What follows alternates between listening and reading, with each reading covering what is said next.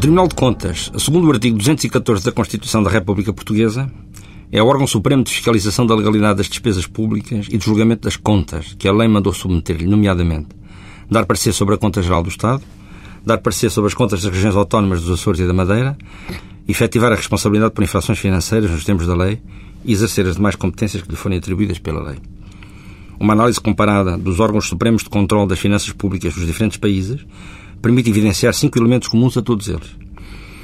São órgãos públicos, são o nível mais elevado de controle, o controle desenvolvido é de natureza externa, são dotados de independência, embora em grau variado,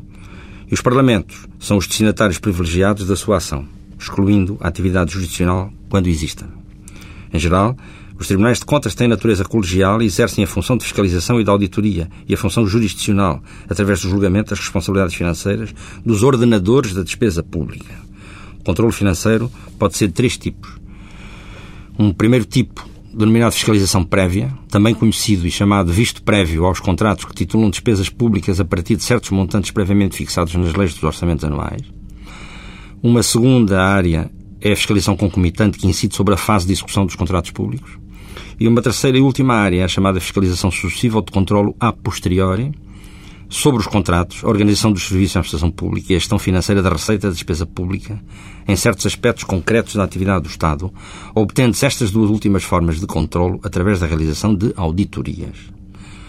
Caso as auditorias revelem ilegalidades que se possam qualificar como infrações financeiras previstas pela Lei Orgânica do Tribunal, cabe primordialmente ao Ministério Público intentar as competentes ações judiciais para efetivação dessas responsabilidades contra os presumíveis autores materiais das aludidas infrações, as quais são objeto de julgamento pela terceira secção do Tribunal e pelas secções dos Açores e da Madeira.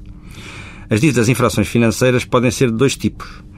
Sancionatórias, quando estão em causa ilegalidades administrativas ou procedimentais, quer na arrecadação de receitas, quer na realização de despesas públicas, sendo puníveis com penas de multa. Reintegratórias, quando estão em causa a não arrecadação de receitas e a realização de pagamentos ilegais a indivíduos e bem assim o alcance ou desvio de dinheiros ou patrimónios públicos, figuras próximas do crime de peculato.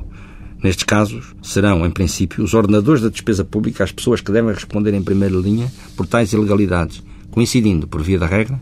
com os mais elevados órgãos das direções das entidades públicas a quem cabem funções da arrecadação de receitas e da autorização para a realização das despesas públicas dessas entidades.